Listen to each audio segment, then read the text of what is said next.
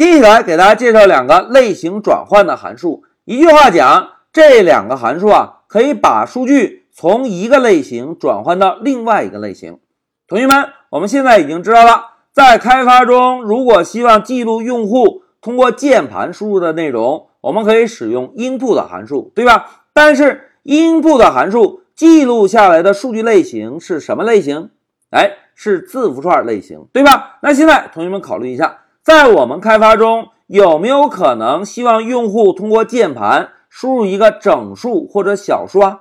哎，应该是有可能的，对吧？譬如我们希望用户通过键盘输入一个年龄，年龄应该是一个整数。譬如我们希望用户通过键盘输入一个身高，身高呢就应该是一个小数。那如果我们开发中碰到这种需求应该怎么做呢？哎，这就可以使用到我们在这一小节中学习的两个类型转换的函数。同学们看，一个 int，一个 float。哎，这两个函数名是不是跟我们之前学习的数字类型的名字是完全一样的，对吧？那 int 函数啊，就可以把括号中的字符串转换成一个整数，而 float 函数呢，就可以把括号中的字符串。转换成一个小数，那同学们，接下来就让我们回到 IPython，先给大家做一个最简单的演练。来，我们切换到 IPython。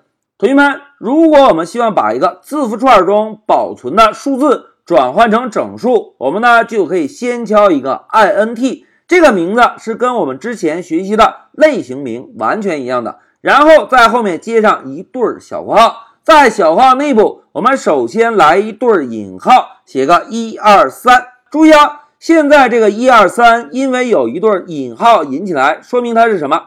哎，说明它是一个字符串。但是前面我们使用了一个 int 函数，int 函数是不是可以把字符串转换成整数，对吧？现在老师回车，大家看回车之后，我们可以看到 IPython 的 shell 中输出了一个一二三。同时注意啊。这个一二三有引号吗？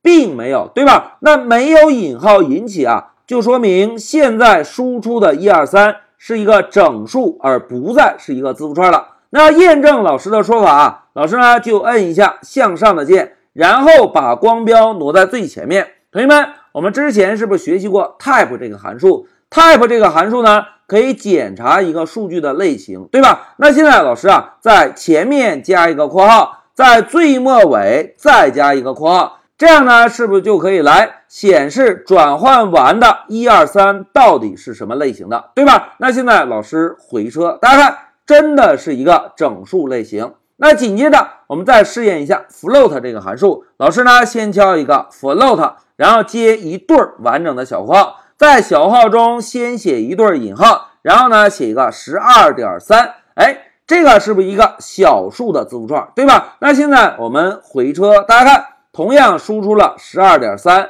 同样没有引号。那如果我们想验证它具体的类型呢？我们同样可以摁一下向上的键，然后把光标移动到最前面。老师敲一个 T Y P E 加一个小括号，然后再把光标挪动到最后面，再加一个小括号。现在回车，哎，回车之后我们可以看到。转换之后的结果已经变成了一个小数。哎，现在让我们回到笔记，同学们，在这一小节中啊，老师呢就给大家介绍了两个类型转换的函数。一句话讲，在我们开发时，如果希望把字符串转换成整数或者小数，就可以使用这两个函数了。其中，int 可以把字符串转换成一个整数，而 float 可以把一个字符串转换成小数数值。好，讲到这里，老师就暂停一下视频。